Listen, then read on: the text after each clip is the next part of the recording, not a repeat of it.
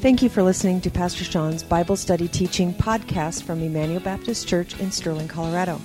This lesson was recorded during our Wednesday night adult seminars. For more information on Emmanuel Baptist Church, please visit our website at w w w dot e b c dash online dot org. Now here's Pastor Sean. All right. Well, Second Peter chapter two. Last week we started um, Second Peter chapter one. And if you remember, at the end of Second Peter chapter one, Peter tells us about Scripture. He says people didn't just come up with Scripture on their own interpretation. They were carried along by the Holy Spirit. And if you remember, go back to verse uh, nineteen of chapter one. Um, he says, "We have the prophetic word more fully confirmed, to which you will do well to pay attention as to a lamp shining in a dark place until the day dawns and the morning star rises in your hearts. Knowing this, first of all, that no prophecy of Scripture comes from someone's own interpretation, for no prophecy was ever produced by the will of man, but men spoke from God as they were carried along by the Holy Spirit." Pay attention to the written inspired word of God, because men who were influenced supernaturally by the Holy Spirit wrote down what we have as Scripture. They were the true prophets, the true people of God. In chapter two, Peter is going to introduce us to false prophets, false teachers. Now, we don't need to go on a long tangent as we begin this evening, but my question is, are there a lot of false teachers in the world today? There's always been false teachers, but my contention is, with the proliferation of internet, Facebook, all of the technology we have today, they're just more pronounced. They've always been around. They're just, they have a bigger platform now, because anybody with a phone and a live stream and a YouTube account can put anything out there for millions of people to see. So we're going to look at verses one through three. Peter's going to introduce to us the ominous presence of false teachers, the ominous presence of false teachers. So let's read this together. Notice how he starts, but, but false prophets also arose among the people, just as there will be false teachers among you, who will secretly bring in destructive heresies, even denying the master who bought them, bringing upon themselves swift destruction. And many will follow their sensuality, and because of them the way of truth will be blasphemed. And in their greed they will exploit you with false words. Their condemnation from long ago is not idle, and their destruction is not asleep. First Timothy four one says, "Now the Spirit expressly says that in later times some will depart from the faith, by devoting themselves to deceitful spirits and teachings of demons." Teachings of demons. And the latter times. Now, when was when when, when did the late, when did the last times begin? When Je- yeah, yeah, when Jesus yeah, we'll just say when Jesus went back up to heaven, the end times began. We're just closer today than we were yesterday. So even back in Paul's day and Peter's day, there were false teachers. Second Peter, I mean, sorry, Second Timothy, all these Peters, Timothys. Where, where are we tonight? Second Timothy four, three through four. "For the time is coming when people will not endure sound teaching, but having itching ears, they will accumulate for themselves teachers to suit their own passions, and will turn away from listening to the truth and wander off into myths."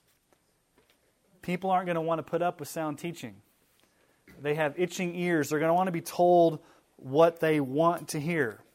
So the point is, Peter, Paul, the Bible, there have always been false teachers, and there always will be until Christ comes back.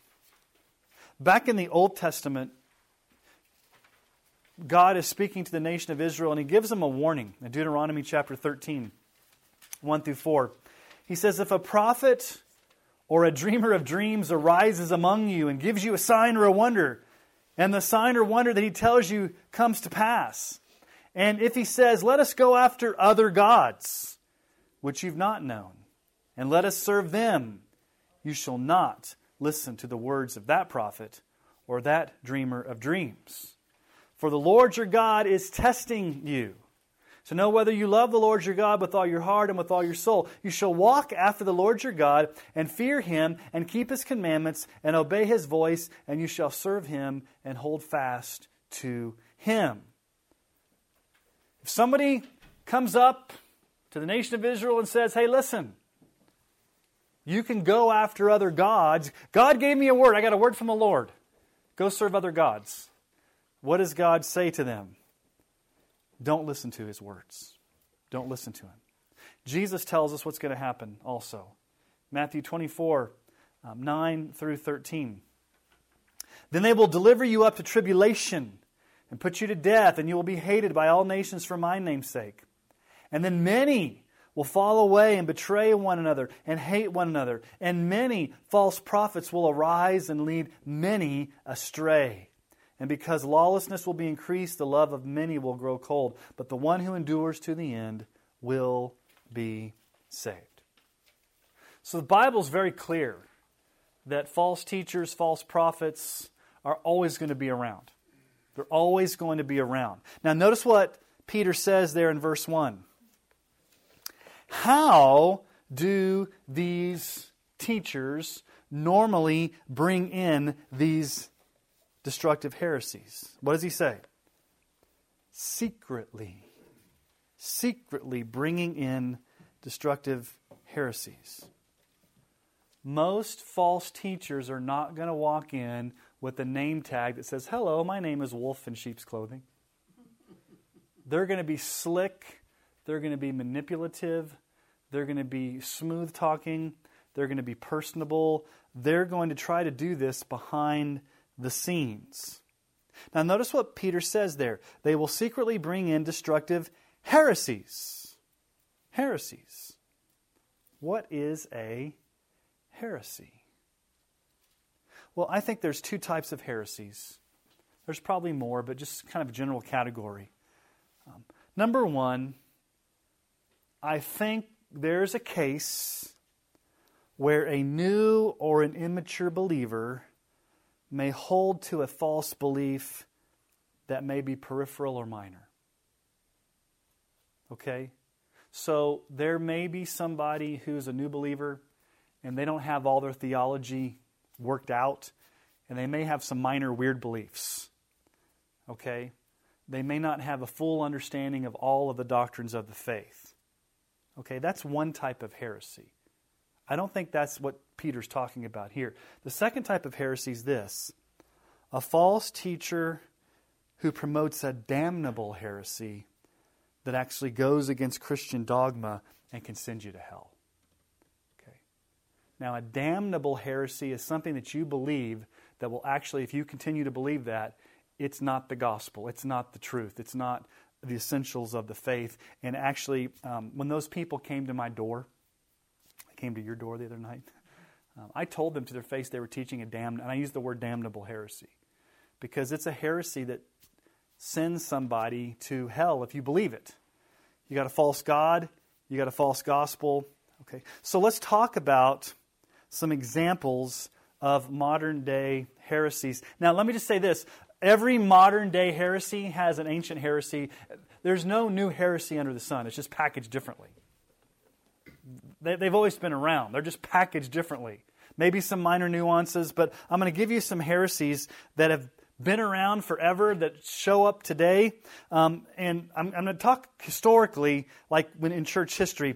Um, the first one is called Arianism. This is named after Arius. Um, this denies the completeness of Jesus' deity. Okay? This was condemned at the Council of Nicaea, three twenty-five A D. This is the heresy that Jesus was created by the Father, and it denies the eternality of Christ. Arianism. What is an example of modern day Arianism? Anybody know what a modern-day Arianism is? Mormonism and Jehovah's Witness, both. The Jehovah's Witnesses believe that Jesus is the is, is Gabriel the archangel and that he was created. He's not equal with God. He was created. He's less than God. Jesus is not perfectly divine. They deny the pre-existence of Jesus as the eternal Son of God. Now, that's a damnable heresy because you're not believing in the right Jesus. Okay, it's not, it's not the Jesus of the Bible. It's a made-up Jesus. Okay? So that's one heresy, Arianism. Another heresy is what we call modalism. Modalism. It comes from the word mode. Modalism claims that there's one person who appears to us in three different forms or modes.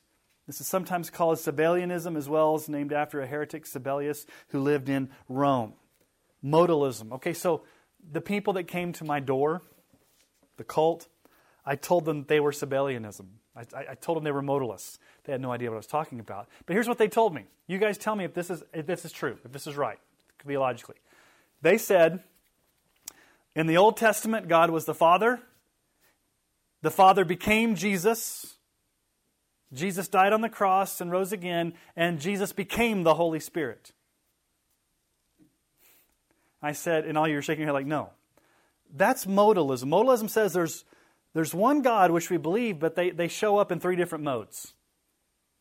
Okay, so instead of three distinct persons, it's one, one God playing three different parts. Okay, so I'm one person, Sean. I'm a dad, I'm a husband, and I'm a son. But I'm still the same person, right? The Trinity is one God, but three distinct persons. Is the Father the same person as the Son? No. Is Jesus the same person as the Holy Spirit? No. Modalism teaches that they're all the same person, that they're just playing different modes, wearing different masks. Okay, so that's a heresy that goes all the way back, modalism. Okay? What's another heresy? Pelag- These are all weird names. Pelagianism. The Council of Carthage in four eighteen A D was called because a British monk named Pelagius was going around Rome saying that there was no such thing as original sin, that humans are basically born neutral, and that we haven't inherited a sin nature from Adam. Now, is that a heresy? Everybody's born a blank slate. You haven't inherited any sin from Adam. You're basically a product of your environment. You can choose to sin or not choose to sin based upon your environment. There's no um, sin that's been inherited from Adam. We're all basically neutral. Okay, yeah. Pelagianism. Okay. Another one is universalism. Uh, that's probably the most liberal and extreme view that states everyone will eventually go to heaven. Everyone goes to heaven. Universal salvation. There's no such thing as hell. Hell will not be populated. If hell is populated, it's with really, really, really bad people like Hitler. But for the most part, the vast majority, every single person is going to go to heaven. Universal salvation. That's a heresy, right? What does the Bible teach about hell? Okay. Pluralism. This is a little different. Pluralism says that everyone who obeys their particular re- religion is saved, for each religion supplies an independent road to ultimate reality. Let me give you an example. If you're a sincere Buddhist, you will go to heaven by being a sincere Buddhist. That's all you know. If you're a sincere Hindu, you will go to heaven based upon being a sincere Hindu. So it doesn't matter what belief system you have, because basically we all we all worship the same God. We're all going to the same place. We may just have different names for him, as long as you're sincere. Is that a heresy? Okay. Now, inclusivism, inclusivism, whoops. Everyone who obeys the general revelation they have based on their conscience are saved through Jesus, whether they actually repent and believe in him. Now, there's some debate about this. I've got some people I know that actually would believe this. I've had some Facebook conversations with people who uh, say that they believe that if somebody does not have conscious faith in Jesus Christ and has personally repented of their sins and believed in Jesus alone, that they will still go to heaven based upon the light that God has given them. If they're in the deep, dark jungles of Africa and they look up at the sky and they worship the moon god, um, they will still go to heaven based upon the fact that God gives them enough light. I disagree with that. Um, I think the Bible is pretty clear that you have to have conscious faith in Jesus Christ. Now, we could go on and on tonight about all the different heresies that are around, but those are just a few. And we really don't know what heresies these people were introducing back in Peter's day because they're not listed. It just says destructive heresies. But in verse one, what's the destiny of these false teachers? Peter is really, really clear about their destiny. It says what? They will, they'll, they'll, they'll have swift destruction. One of the key words in this passage of Scripture, chapter two, is destruction or perdition or condemnation. The word really means eternal condemnation in hell. Okay? Now here's something we've got to bring up. And we've talked about this before, but I'm going to bring it up again, and we'll talk about it throughout the night. And that is the issue of what we call apostasy. Okay? Apostasy is a falling away from the faith. Apostasy is not a true Christian losing his or her salvation. Apostasy is a person who gave initial evidence of salvation, was not truly saved, but then denied the faith, thus showing they were never saved in the first place. Okay? Because if these people, uh, these people's fate is destruction, is hell. Okay? Maybe at one time they had sound teaching. Maybe at one time they'd given outward evidence of salvation. But what are these false teachers doing now? They are clearly, outwardly, purposefully knowing what they're doing. They are denying the faith. They're teaching heresy. And again, I think we need to make a distinction here between two kinds of people. Okay? I brought this up earlier. Number one, there's a huge difference between a new or an immature believer who's genuinely saved and has some weird beliefs or is an off in some area. We have a biblical example of this. Apollos in Corinth. Acts eighteen, twenty-four through twenty-six. Now a Jew named Apollos, a native of Alexandria, came to Ephesus. He was an eloquent man, competent in the Scriptures. He had been instructed in the way of the Lord, and being fervent in spirit, he spoke and taught accurately the things concerning Jesus, though he knew only the baptism of John. He began to speak boldly in the synagogue. But when Priscilla and Aquila heard him, they took him aside and explained to him the way of God more accurately. You see what's going on here? Apollos was trained. He was a good preacher. He was competent in the Scriptures. He was a well-qualified man to be preaching. But he was a little off, wasn't he? So what did Priscilla and Aquila do? They pulled him aside and said, there's some things we need to, we need to straighten out your doctrine here a little bit. Now, it doesn't say Apollos was teaching heresy. It doesn't say Apollos was teaching false teaching. It just said he was a little off. He didn't know about the baptism. All he knew was the baptism of John. He didn't understand the baptism of Jesus. He didn't understand, he didn't have the full picture. So um, that's an example. That, that's one type of, like I talk about heresy, okay, an immature believer that doesn't have all their theology, you know, in place. There's a huge difference between that and a teacher or a leader who knows exactly what he or she is doing and denying the faith and teaching heresies and leading others astray. They're doomed to hell if they don't repent. That's a hard thing to say, but what does Peter say? It will bring upon themselves swift destruction. In, in verse two, this is what gets kind of scary. Have you ever wondered, like you, you think about, Don and I were talking about this the other night, about like false teachers. I, tell, I told her what I was going to be teaching on tonight, and we were just at the dinner table talking about, it's always shocking to us how many people follow false teaching. Like why, why do these people do that?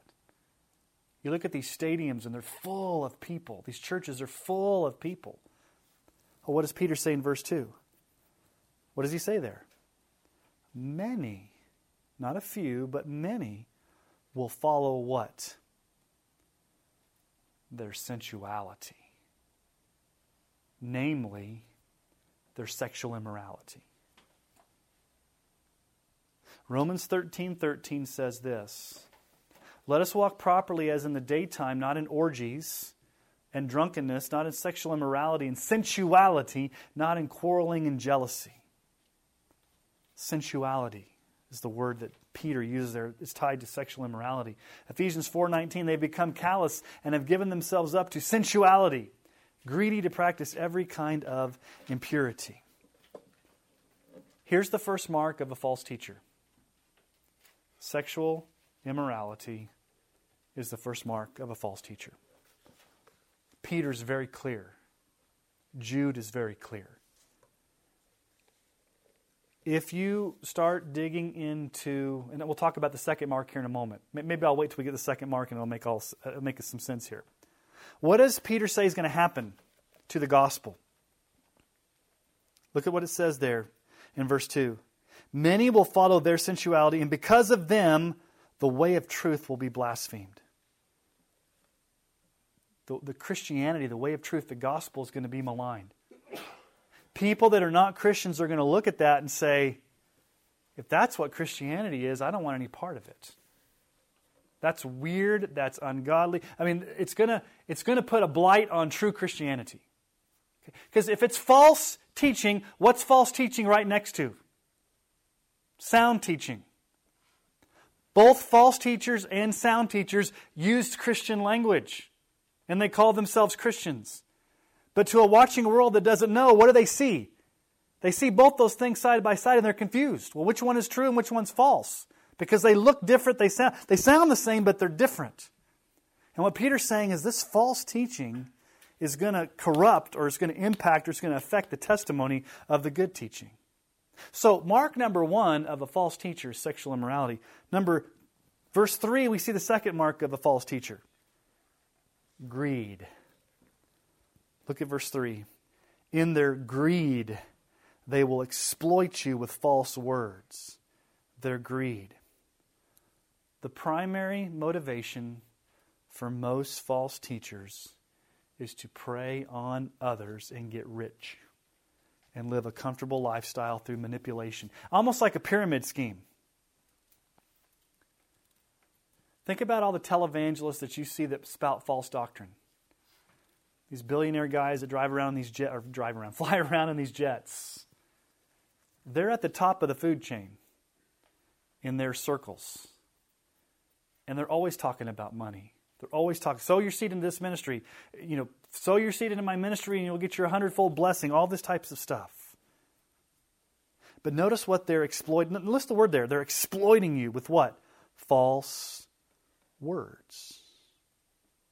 Now, what exactly were these false words that they were exploiting them with? We don't know exactly, but we can look at the context, especially next week when we get to chapter three. From the overall context of Second Peter, we can deduce that these false teachers were denying that there would be a final judgment. Final judgment? Jesus coming back? Final judgment? There's no such thing as that. And because there's no final judgment, you can live however you want with no consequences for sin. That was probably the false teaching they were saying was, listen, this whole talk about Jesus coming back, this whole talk about a day of judgment, this whole, there, there's, you're not accountable. Live however you want. Engage in all types of, of ungodliness. So the top two things that characterize a false teacher are sexual immorality and greed. Think about all the televangelists you've seen and false teachers you've seen that have fallen. What was their downfall? Sexuality and greed. I'm picking on televangelists just because it's easy to pick on them, but I, I want you just to think about any type of false teacher. But are they going to get away with it? What is verse? What does the end of verse three say? "Their condemnation from long ago is not idle. Their destruction is not asleep." There's the word destruction again. It may appear like um, you know, God's not putting them in their place. may appear like they're getting away with all this evil. It may appear like they're, they're exploiting and manipulating and, and just peddling this false doctrine and nothing's happening to them. And it may appear like God's judgment's asleep. But what's that text say? It's coming. It's coming. They're not going to get away with it. There will be a day of judgment. Okay, as we move into verses three through ten a, Peter's going to juxtapose God's previous judgment of certain people and God's previous salvation of certain people to, to kind of illustrate what's going to happen in the future. So he's going to give three examples from the Old Testament. Three extreme examples of the Old Testament where God judged. And then he's going to give two examples of how God saved people in the midst of that judgment. So Peter's point is, listen, God did this in the past, especially in the Old Testament. And these Old Testament pictures of judgment and salvation are pictures of future judgment and salvation when the time comes. And, and so we have three examples that all start with if. If this, if this, if this, and you got to wait all the way to verse nine to get to the then. Okay, so let's begin in verse four. For if, these are if-then statements, if God did not spare angels when they sinned, but cast them into hell and committed them to chains of gloomy darkness to be kept until the judgment. Second if statement, if he did not spare the ancient world, but preserved Noah, a herald of righteousness, with seven others, who he brought, when he brought a flood upon the world of the ungodly. Third, if by turning the cities of Sodom and Gomorrah to ashes, he condemned them to extinction, making them an example of what's going to happen to the ungodly. And if he rescued Lot, greatly distressed by the sensual conduct of the wicked, for as that righteous man lived among them day after day, he was tormenting his righteous soul over their lawless deeds that he saw and heard. Finally, verse nine, then the Lord knows how to rescue the godly from trials and to keep the unrighteous under punishment until the day of judgment, and especially those who indulge in the lust of defiling passion and despising authority. Three examples of how God judged in the Old Testament. The first example is wicked angels. So in verse four, if God did not spare angels when they sinned, okay, angels when they sinned. I don't think, and most scholars don't think, that Peter's talking about the rebellion in heaven that happened before time. Most scholars believe Peter's going back to Genesis chapter six, where something happened, and even that's kind of controversial. So this is kind of a, a difficult a difficult interpretation, so I'm not going to be dogmatic on this, but if you go back to Genesis chapter six, verses one through four, you find out what happened on the earth in the days leading up to the flood. When man began to multiply on the face of the land, and daughters were born to them, the sons of God saw that the daughters of man were attractive, and they took as their wives any they chose. And the Lord said, My spirit shall not abide in man forever, for he's flesh, his days shall be one hundred twenty years.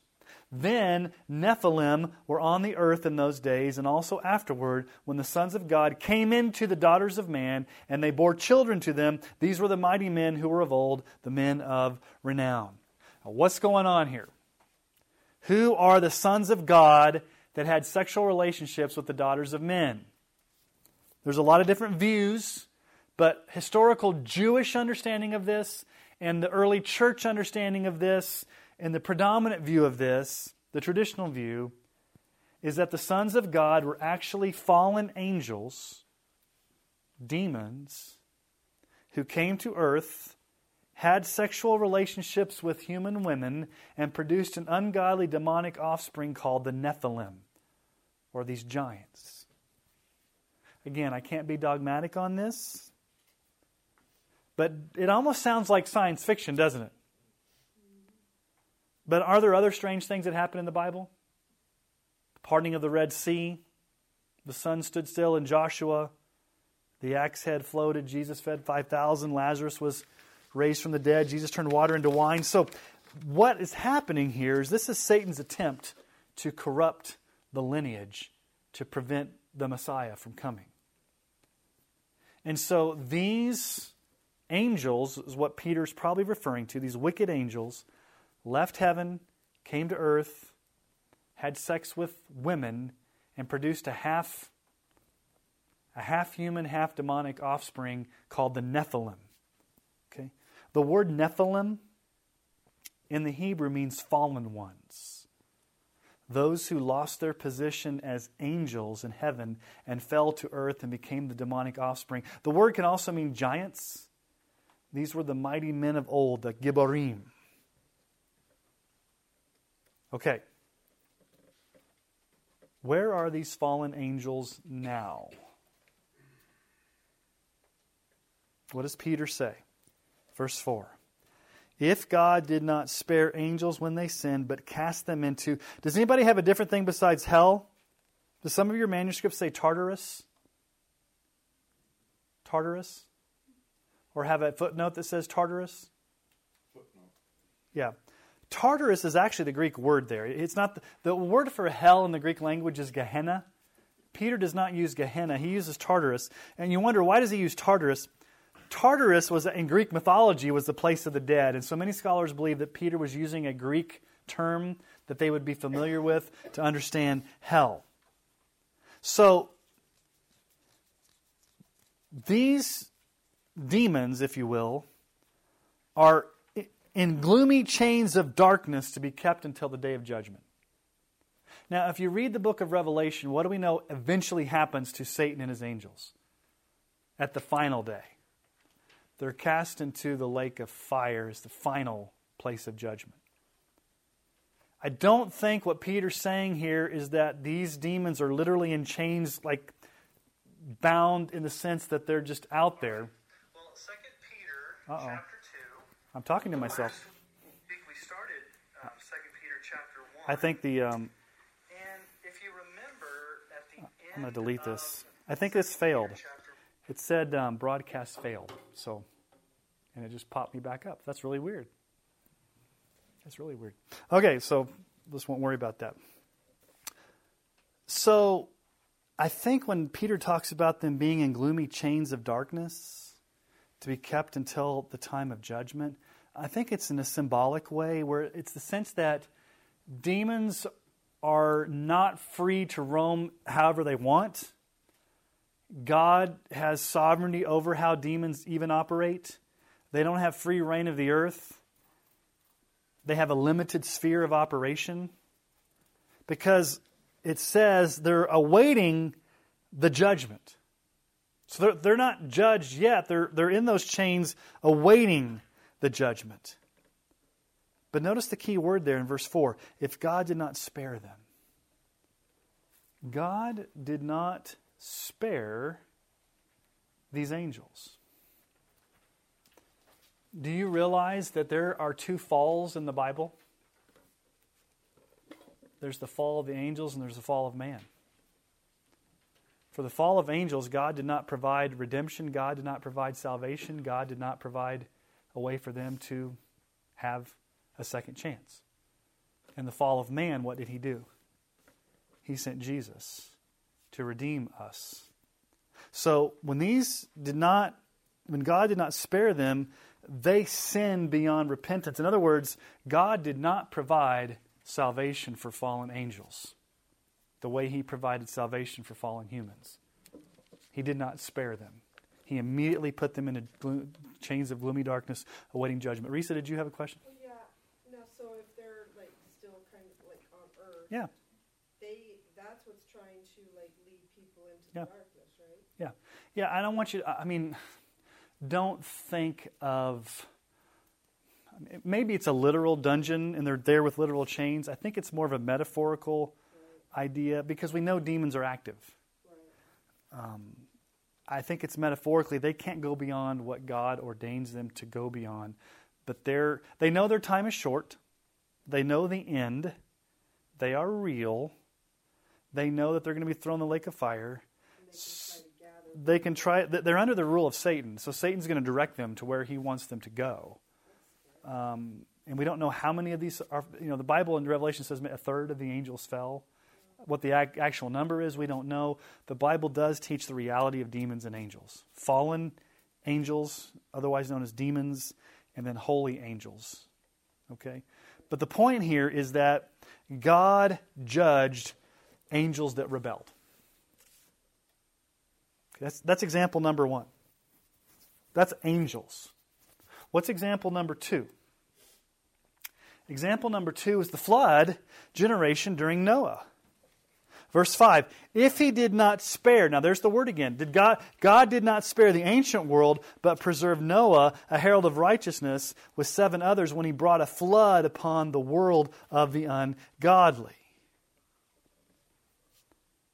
It's important that Peter brings up a flood, because what was the only time in the history of the world where God judged the entire world?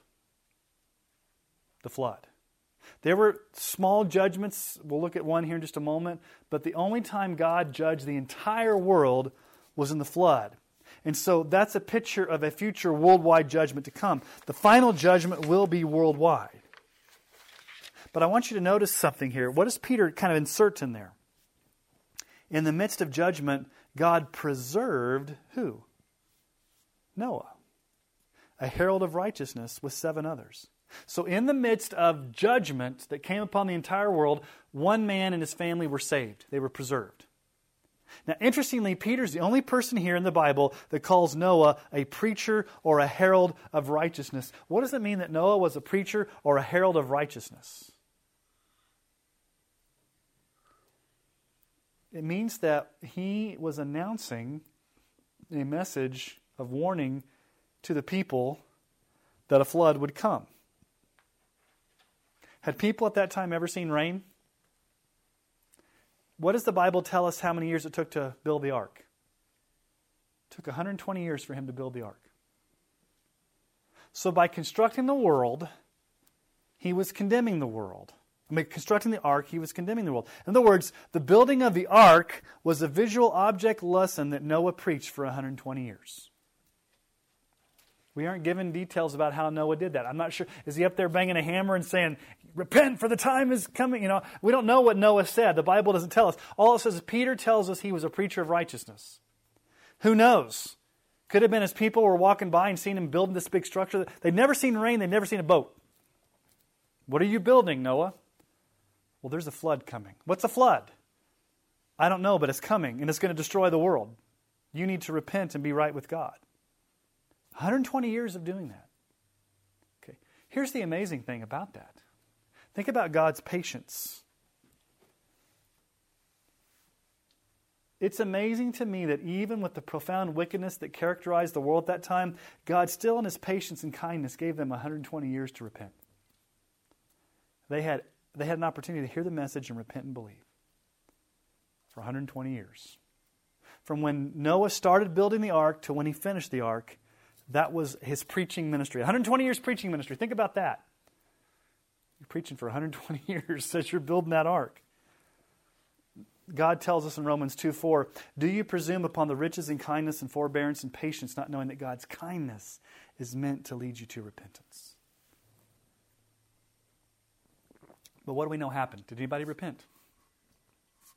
Their wickedness was so bad that God did not spare the ungodly. But He did save one family. A picture of judgment and salvation. God judged the world, but saved His people. One day, God is going to judge the world and save His people. The same way, not in the same way, with water. We'll talk about that next week, but with fire. So example one is fallen angels that God did not spare. He judged them.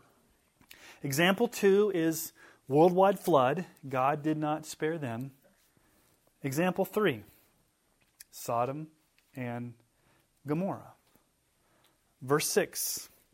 If by turning the cities of Sodom and Gomorrah to ashes, He condemned them to extinction, making them an example of what's going to happen to the ungodly.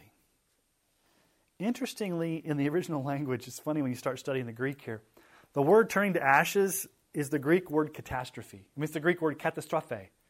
We get our, so it was a catastrophe that was turning this town into ashes. And it says here that they became extinct. They became extinct. They condemned, they were condemned to extinction. You go back to Genesis nineteen, twenty-four and twenty-five. The Lord rained on Sodom and Gomorrah sulfur and fire from the Lord out of heaven. And he overthrew those cities and all the valley and all the inhabitants of the cities and what grew on the ground. It was a catastrophe that led to condemnation. But notice what he says there. Why did God do it? Making them an example of what's going to happen to the ungodly. God says, listen, my judgment of Sodom and Gomorrah is an example of what's going to happen in the future. Did, what promise did God make to Noah after the flood with the rainbow? I will never again flood the entire earth. So God will not destroy the earth by a flood. How is God going to destroy the earth? We'll find out next week in chapter three with fire. How did God destroy Sodom and Gomorrah? With fire.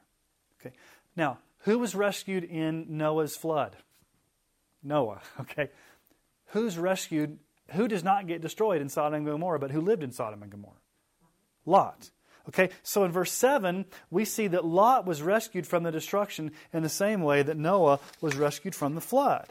It says there in verse seven, and if he rescued Lot, righteous Lot, greatly distressed by the sensual conduct of the wicked, for that righteous man lived among them day after day, he was tormenting his righteous soul over their lawless deeds that he saw and heard. You may have a little problem, like, why is he called righteous Lot? You know what happened to Lot later on?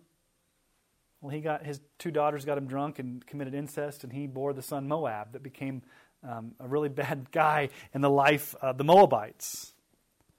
So I think what Peter's saying here is, in comparison to the wicked homosexuality of Sodom and Gomorrah, Lot was righteous in that he did not engage in that. As a matter of fact, he was bothered by it. What does it say there? He was in verse seven. He was greatly distressed, greatly distressed at the sensual conduct of the wicked. What was the sensual conduct of the wicked of Sodom and Gomorrah? Genesis nineteen, four and five. But before they lay down, the men of the city, the men of Sodom, both young and old, all the people to the last man, surrounded the house, and they called to Lot, where are the men who came to you tonight? Bring them out to us that we may know them. What's going on here? The angelic visitors come, they meet Lot, they go into the house, all the men of the city, every single man and boy and young man, old man, young man, they surround the house, and what do they want to do? Bring out those two men so that we can gang rape them, so that we can have homosexual relationships with them. And it says Lot was disturbed by that. I mean, obviously, anybody would be disturbed by that. So we have these if statements, if statements, if statements. If God did not spare angels, if God did not spare the world in the flood, if God did not spare Sodom and Gomorrah, but if God saved Noah and if God saved Lot, we get to the then, the if then, verse nine. Then the Lord knows how to rescue the godly from trials and to keep the unrighteous under punishment until the day of judgment. He gives two ways um, to the conclusion of this if-then. Two conclusions. What's the first conclusion? The Lord knows how to protect and save the godly in their trials. If God saved Noah and God saved Lot, what's God going to do to us as believers on that final day if we're still alive? He's going to save us. I mean, ultimately, we're all going to be saved as believers. But at the same token, God also will judge the ungodly for their sin. Verse nine, the Lord knows how to rescue the godly from trials and to keep the unrighteous under punishment until what? The day of judgment. And especially those who indulge in the lust of defiling passion and despising authority. Let me ask you guys a question. Stop and just ask a question. What becomes a huge temptation when you live in a culture that is godless, like Sodom and Gomorrah, which celebrates overt sexual immorality and rampant greed? What's the temptation? Can't beat them? Join them. So is our culture one that could be a culture that celebrates overt sexuality and rampant greed? Is there a danger of saying, being this Christian thing is way too tough in a culture like this? I'm just going to bail on the Christian thing and live like everybody around me. It's called apostasy. It's there, there's there's a danger of following, following those who are leading the way. Luke eight thirteen talks about the parable of the soils. The ones on the rock are those who, when they hear the word, receive it with joy, but they have no root. They believe for a while, and then in the time of testing, they fall away. I don't think they were truly saved because they had no root. They had no true salvation. They had a false faith for a while, but then when the time of testing came, what do they do? They fall away. But we have a promise here from God in the examples of Noah and of Lot. We have a promise that for those who are truly God's children, He will be faithful to preserve them through trials and temptations by sustaining them to the end. We've been talking, we talked about this Sunday, um, First Corinthians ten thirteen. No temptation is overtaking you that's not common to man. God is faithful. He will not let you be tempted beyond your ability, but with the temptation, He will also provide a way of escape that you may be able to endure it. And then at the beginning of First Corinthians, we talked about this in the men's study this week, so it's all over my head. That's why these verses keep popping up. First Corinthians one, eight, and nine. Jesus Christ, who will sustain you to the end, guiltless in the day of our Lord Jesus Christ, God is faithful, by whom you were called into the fellowship of His Son, Jesus Christ our Lord. Okay, God is faithful to save His people and sustain them to the end in the midst of ungodly cultures. Another mark of a false teacher we're going to see in verse ten.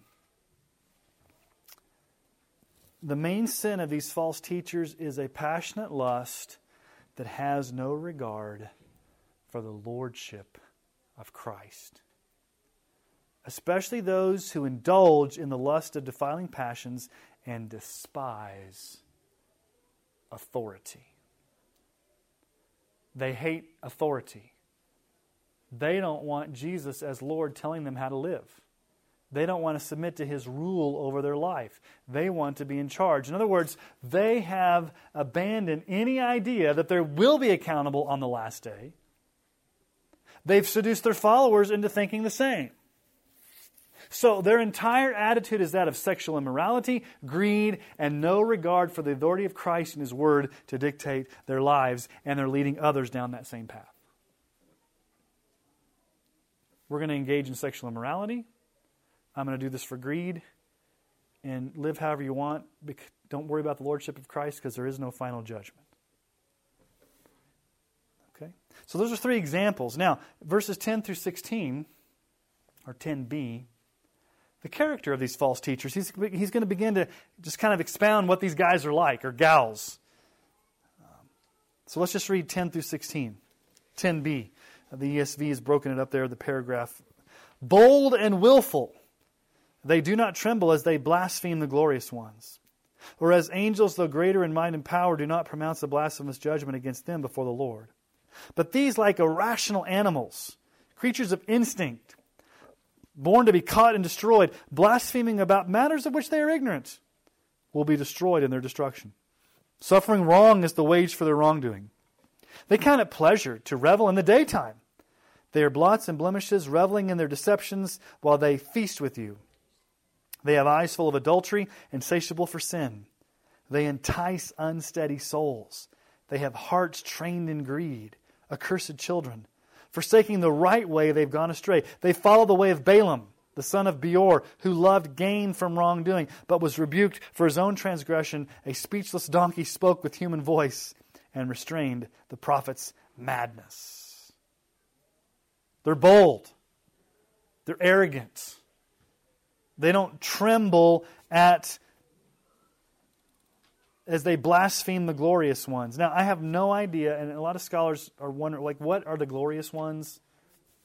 What what's going on here? Is he talking about angels. Let me just give you my best guess. Verses ten and eleven are very difficult to understand, and I'm not sure I fully have a grasp on it. But somehow these false teachers had a warped view of both angels and demons. Think about it this way. What did that Peter passage, or what did the Timothy passage say? In later times, people will te- will follow teachings of demons. I think, in other words, in their heretical teachings and godless lifestyles, these false teachers were blinded to the fact that they were actually being influenced by demons. Now, here's a thing that saddens me, bothers me, frustrates me. You guys tell me what's worse. What's worse, a person who is blinded by Satan and is embroiled in false teaching, and they're just ignorant, or a person who knows exactly what they're doing and they're used by Satan to lead others astray and they know exactly what they're doing? Point is, some people are into false teaching out of ignorance. Some are leaders in doing it, knowing exactly what they're doing. Both of them are sad to me because they're both blinded. But what makes me more upset is the one that's knowingly doing it and leading others into that. And what does verse twelve say these teachers are acting like? Brute animals. Irrational animals. What do animals do? They act only on instinct. What happens when your dog's in heat? What's all your dog think about? Go find a leg to hump. Okay, I mean, I hate to be crass, but I mean, all the dog can think about is, you know, and basically what he's saying is these guys have no real conscience. They're like irrational, sensual animals walking around just acting on instinct. And he, he gives an irony there. He says, really, they're they're born to be caught and destroyed. It's like they're being hunted down, and then they're going to be destroyed. They have no idea what they're talking about. Look at verse thirteen. Suffering wrong as the wage for their wrongdoing. The wages of sin is death. What does Galatians six, seven through eight tell us about wage, or what you receive back if you sow to sin? Do not be deceived. God is not mocked. For whatever one sows, that will he also reap. For the one who sows to his own flesh will from the flesh reap corruption, but the one who sows to the Spirit will from the Spirit reap eternal life. They're going to reap destruction. They're going to reap what they sow. And look at verse thirteen. They count it pleasure to revel in the daytime. They can't even wait till night to engage in their ungodly behavior. They, they, they just they, they want to get, get it done right now. They don't even hide it. You know, Isaiah five eleven, woe to those who rise early in the morning that they may run after strong drink, who tarry late in the evening as wine inflames them. Uh, they don't care what time of day it is. They just want to engage in the sensuality. And then he says at the end of verse thirteen, they are blots and blemishes, reveling in their deceptions while they feast with you. Most scholars, when Peter's talking about feasting with you, it's probably the Lord's Supper.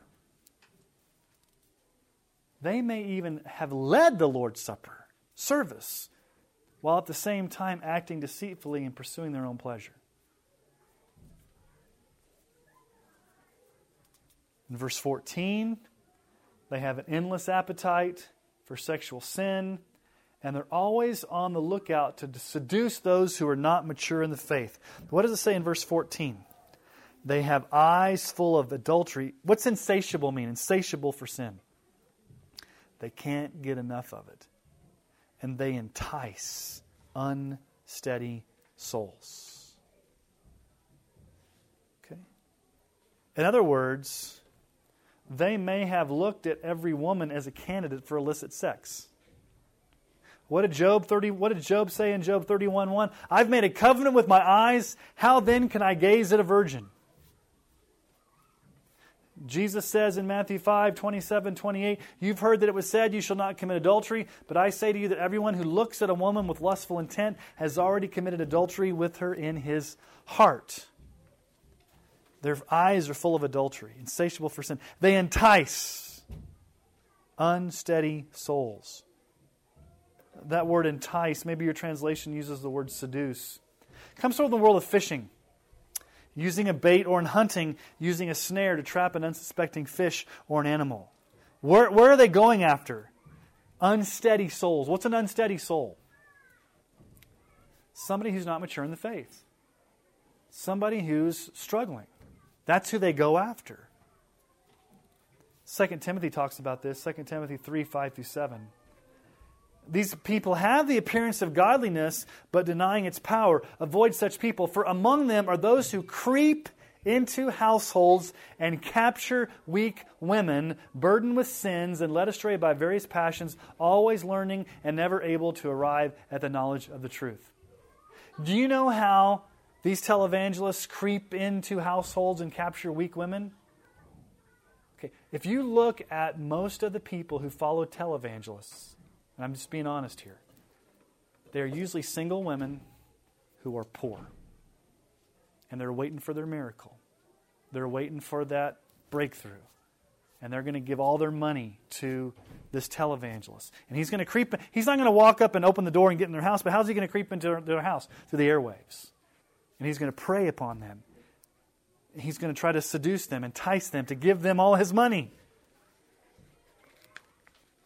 So these guys entice unsteady souls. Verse fourteen, they have hearts trained in greed. Trained. That's where we get the word gymnastics in the Greek language. But, but it's not trained in godliness. They've gone to the gym and worked out in greed. They're really good at greed. They can do a lot of reps, heavy reps in greed. They can do burpees in greed. They can do power lifts in greed. What is Timothy tell us, First Timothy four seven, have nothing to do with irreverent, silly myths. Rather train, same word there, train yourself for godliness. And then what does Peter call them at the end of verse fourteen? Accursed children. Children of wrath. They're under God's curse. Now, in verse fifteen, Peter's going to give another Old Testament example. Balaam. Balaam, who went astray and was greedy in sin. Balaam was a man that led Israel into sin. Proverbs two, twelve through fifteen says this, delivering you from the way of evil, from men of perverted speech, who forsake the paths of uprightness to walk in the ways of darkness, who rejoice in doing evil and delight in the per- perverseness of evil, men whose paths are crooked and whose devious in their ways. What does it say there about Balaam? Verse fifteen, forsaking the right way, they've gone astray. These false teachers have gone astray. How have they gone? They've gone the way of Balaam. Now, if you aren't that familiar with your Old Testament, let's talk about Balaam. What was Balaam's sin? Balaam was used by Balak, the king of Moab, to entice the Israelites with the seductions of the women of Moab and Midian to engage in adultery and fornication with pagan nations. Numbers twenty-five, one through three. When Israel lived in Shittim, the people began to whore with the daughters of Moab.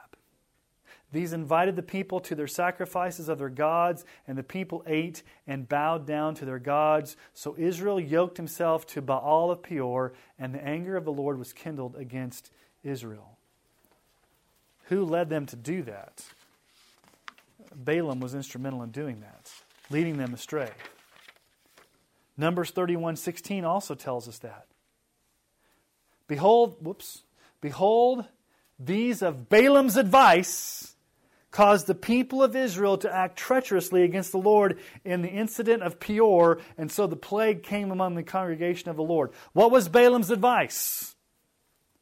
Go whore yourself out to pagan women and live ungodly lives of sexual immorality. What are these false teachers telling these people to do? There's no day of judgment. There's no consequences. You go have as much sexual immorality as you want because you're not accountable. They're false teachers. That's what Balaam gave the advice to Israel to do. But then, what's the funny story about Mister Ed? Mister Ed. You guys know the story of Balaam? Look at verse sixteen. But was rebuked for his own transgression. A speechless donkey spoke with human voice and restrained the prophet's madness. You remember that story? The rest of the story of Balaam, the donkey speaks and actually rebukes Balaam for his transgression. A talking donkey had to rebu- had to rebuke this prophet. If you remember the story, you know, he he keeps, the donkey wants to go different ways because the, the, the angel of the Lord standing there with the sword, and he hits the donkey, and I'm like, why are you hitting me? And whoa, whoa, you're talking to me. So, you know, the, the donkey starts talking and rebuking him. But notice what Peter says there at the end of verse sixteen.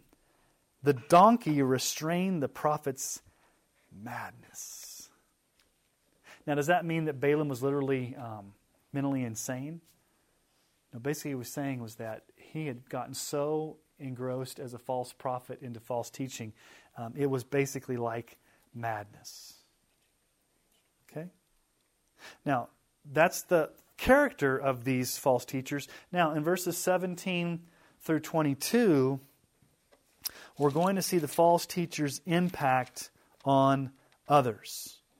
So we'd give an example. So we got four Old Testament examples. Fallen angels in Genesis six, the flood, Sodom and Gomorrah, Balaam. Now he's going to talk about how these teachers impact others. So let's pick up in verse seventeen. These are waterless springs and mists driven by a storm. For them the gloom of utter darkness has been reserved. For speaking loud boasts of folly, they entice by sensual passions of the flesh those who are barely escaping from those who live in error. They promise them freedom, but they themselves are slaves of corruption. For whatever overcomes a person, to that he's enslaved. For if after they have escaped the defilements of the world through the knowledge of our Lord Jesus and Savior Jesus Christ, they are again entangled in them and overcome, the last state has become worse for them than the first. For it would have been better for them never to have known the way of righteousness than after having knowing it to turn back from the holy commandment delivered to them. What the true proverb says has happened to them. The dog returns to its own vomit, and the sow, after washing herself, returns to wallow in the mire. Verse seventeen. Waterless springs.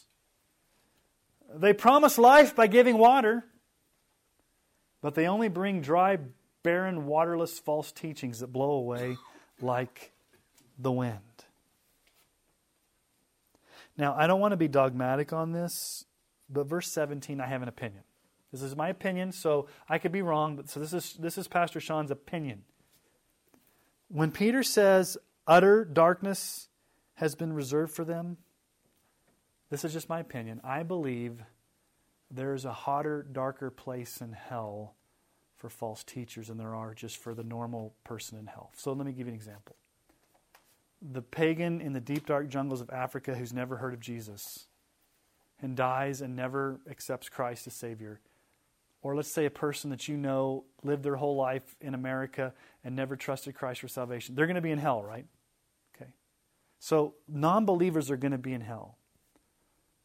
But I think that those who are these false teachers that are leading other people astray, their judgment in hell is going to be more severe, and they will be in utter darkness. Now, this is just my opinion. The only substantiation I have for that is this passage here. Jude talks about it. But Jesus makes a statement. He says, "The day it's going to be better for Sodom and Gomorrah on the day of judgment than for you, Tyre and Sidon." So Jesus tends to speak of degrees of punishment. Um, and so just think about it. What's worse? A person who doesn't know the truth and dies and goes to hell versus a person that knows the truth, has abandoned the truth, is living as a false teacher and leading other people astray. The second one's worse. Now, both of them are going to be in hell. My opinion, again, it's my opinion, is that the false teacher is going to be in utter darkness, darker darkness, a worse punishment in hell because of their responsibility. That's why James three one. Let's turn to James three one real quick. It's not in your notes, but just turn there. It just popped into my head.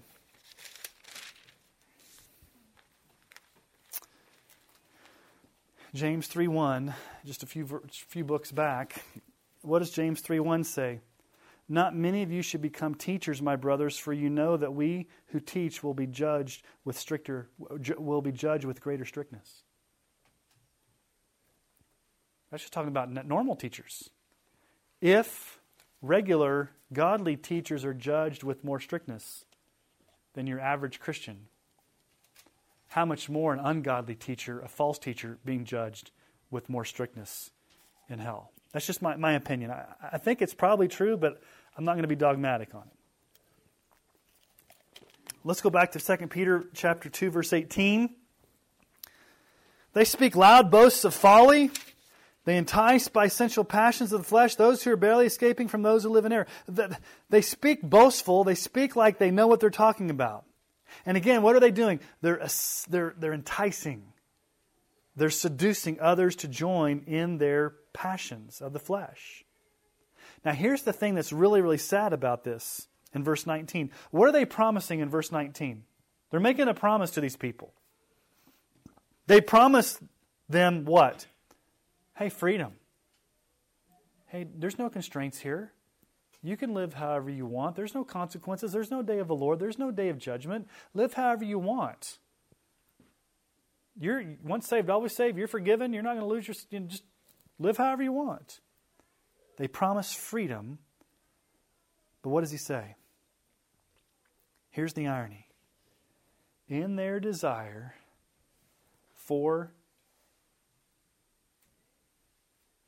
sexual freedom, they in fact become what? Slaves. Look at verse nineteen. Look at it very carefully. They promise them freedom, but they themselves are what? Slaves. Bondservants of corruption. For whatever overcomes a person, to that he's enslaved. What's the false lie of the devil? What's the false lie of these false teachers? There's great freedom in sin. What's the Bible teach? There's great bondage in sin. So these guys are promising a bill of goods that's not any good. They're promising them freedom, but really they're they're bringing them bondage. Romans six, twenty through twenty-one.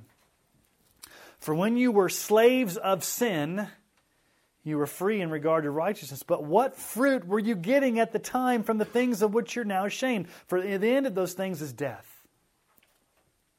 What were you really getting? You, you're free.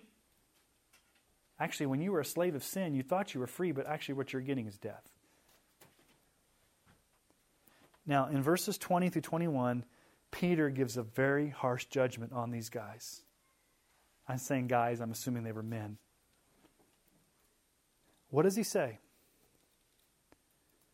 If after they have escaped the defilements of the world through the knowledge of our Lord and Savior Jesus Christ, they are again entangled in them and overcome, the last state has become worse for them for the first. What's he saying there? What's the last state worse than the first state? What's the first state? The first state is their life as a non-believer. He's basically saying, quote unquote, as an unregenerate non-believer, and then you quote unquote become a Christian, not really, but fake it, and then you apostatize and fall away. What's worse, the life of a non-Christian or the, the falling away after you've already known the truth? What's worse? He says the second. So here's Peter's point.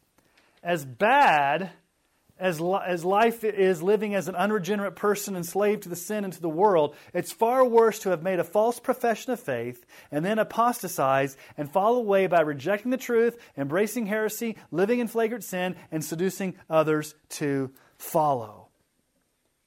What does he say? It would be far better for them to have never what? What's verse twenty-one? It would have been better for them never to have known the way of righteousness than after knowing it to turn back. It would have been better for them never to have made that profession of faith. It would have been better of them just to continue to live as a lost person. Now, as a lost person, are they going to go to hell? Yes. But he's saying it's better for them to just to remain lost than to have actually done this. And um, turn this on to...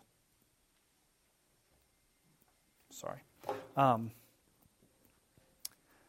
so, it would have been far worse Now, how do we know they're not Christians? Because all along he keeps talking about their destruction. But look at verse twenty-two. It's a proverb.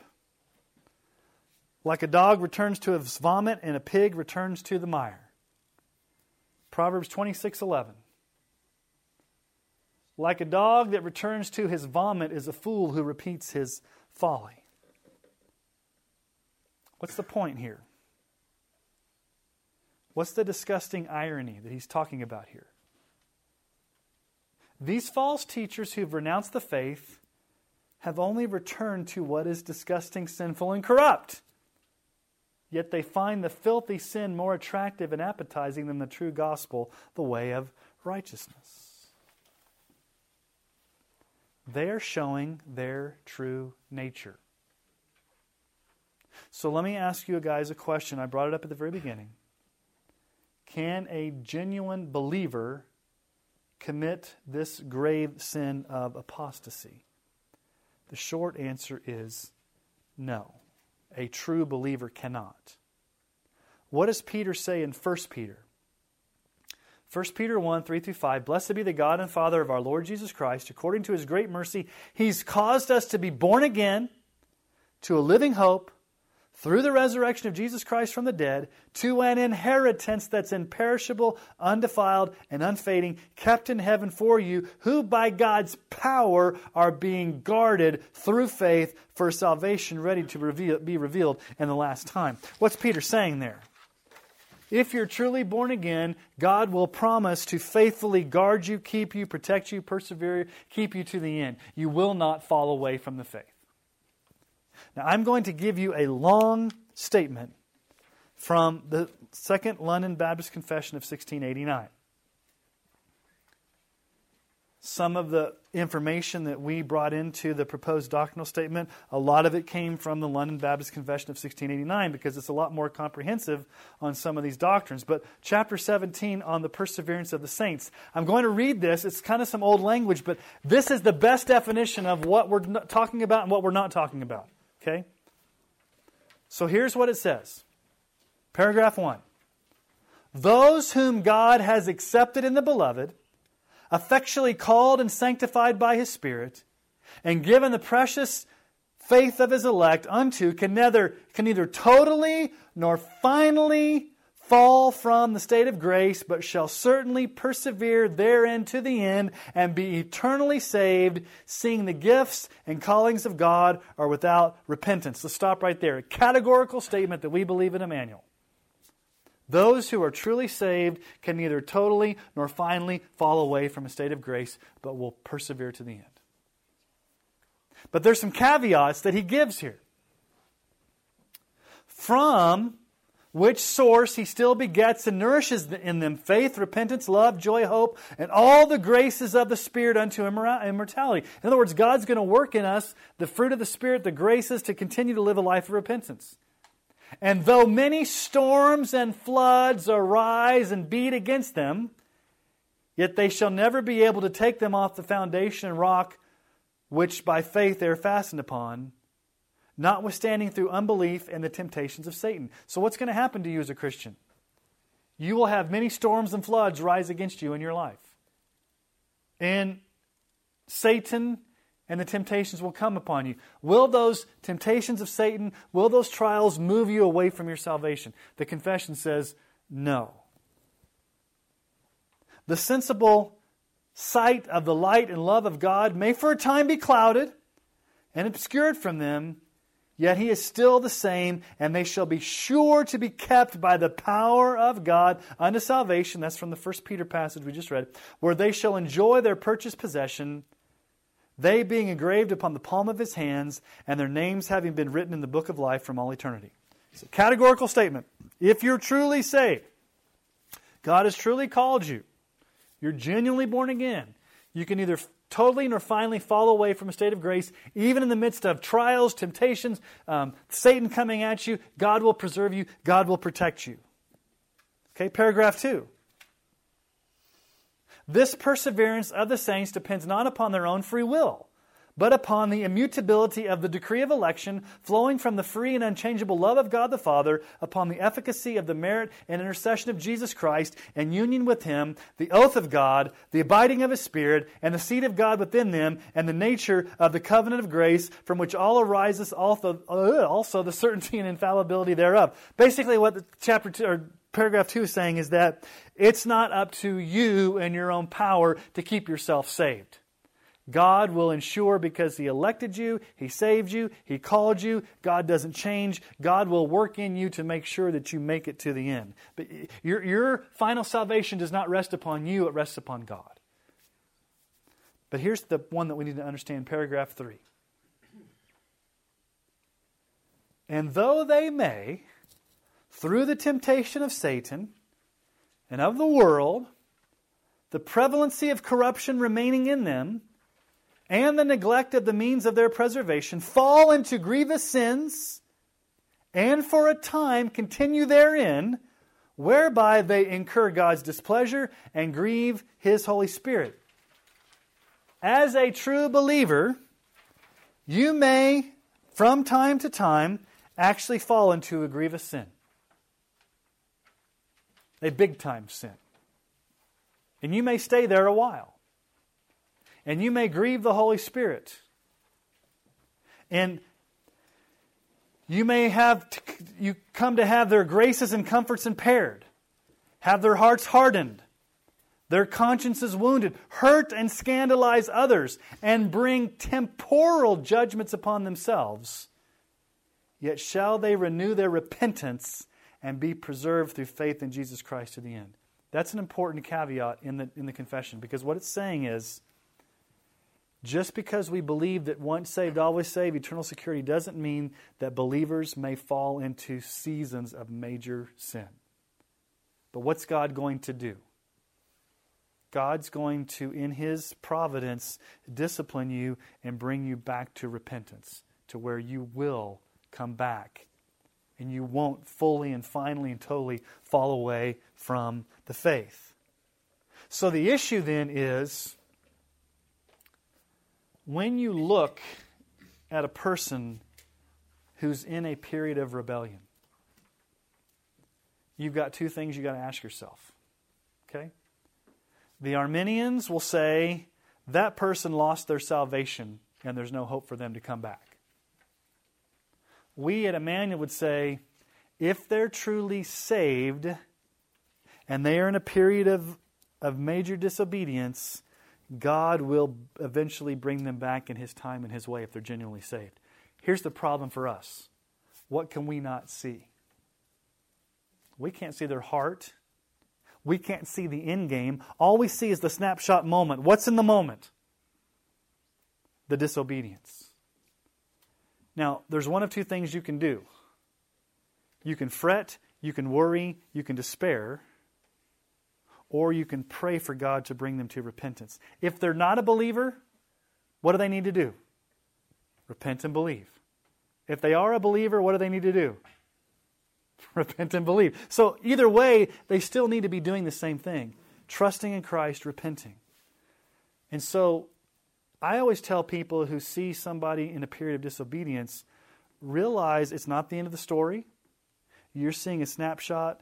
If they're truly saved, God will bring them to the end. If they're not saved, pray for their salvation, and God can do a miracle to bring them to Himself. So never lose hope, okay? With these people, though, back here in First Peter, it almost sounds like they've sinned beyond repentance. Now, I'm not going to say that, because there's always hope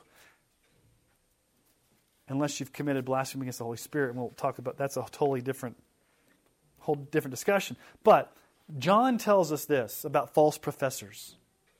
First John two nineteen.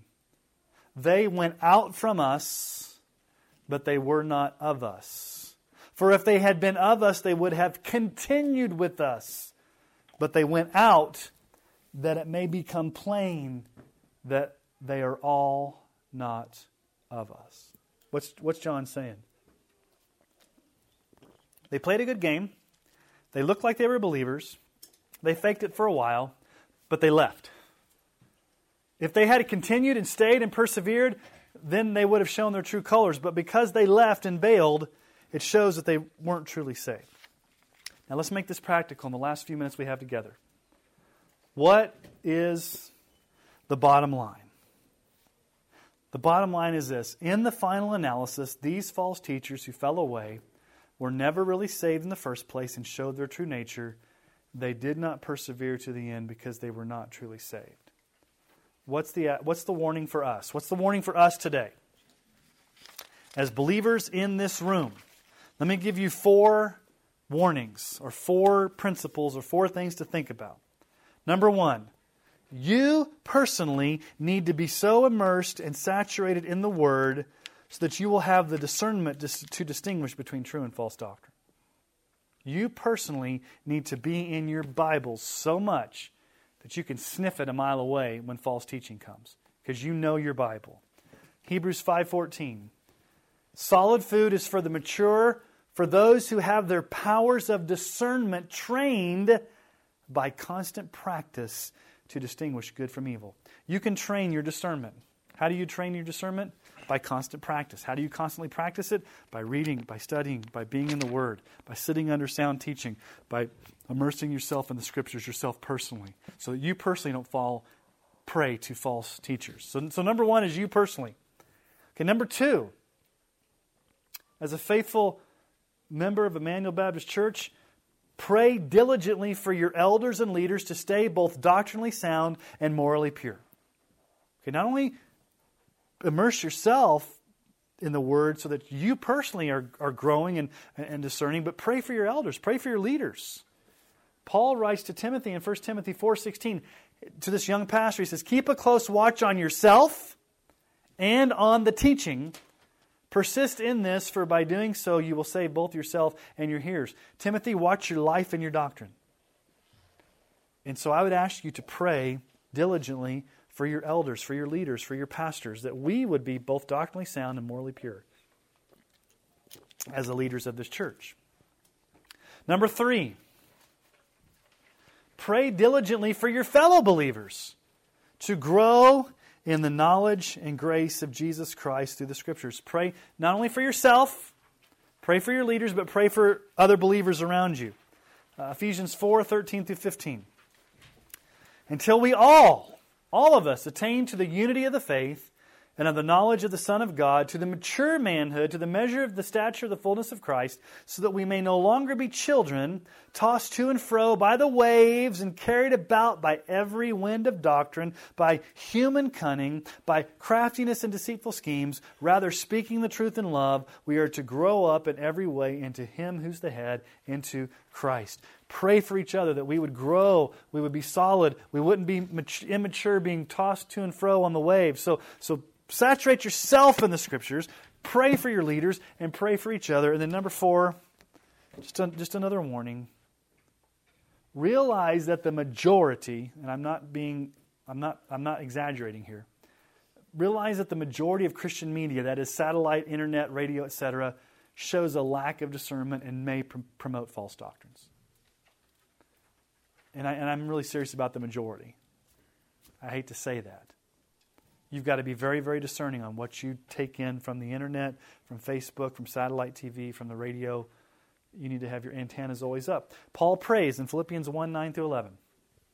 It is my prayer that your love may abound more and more with knowledge and all discernment, so that you may approve what is excellent, and so be pure and blameless for the day of Christ, filled with the fruit of righteousness that comes through Jesus Christ to the glory and praise of God. That you would be filled with discernment.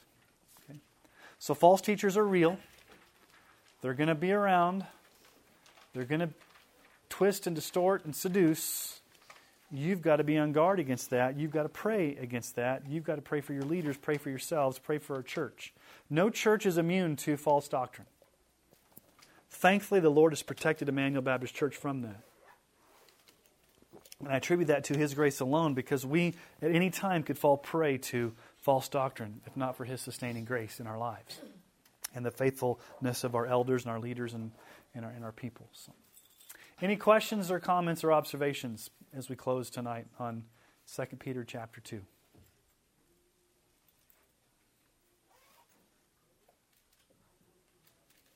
clear as mud.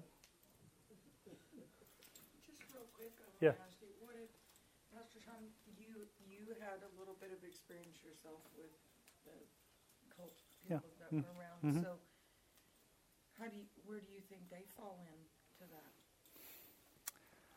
Well, here's the thing about that cult, okay?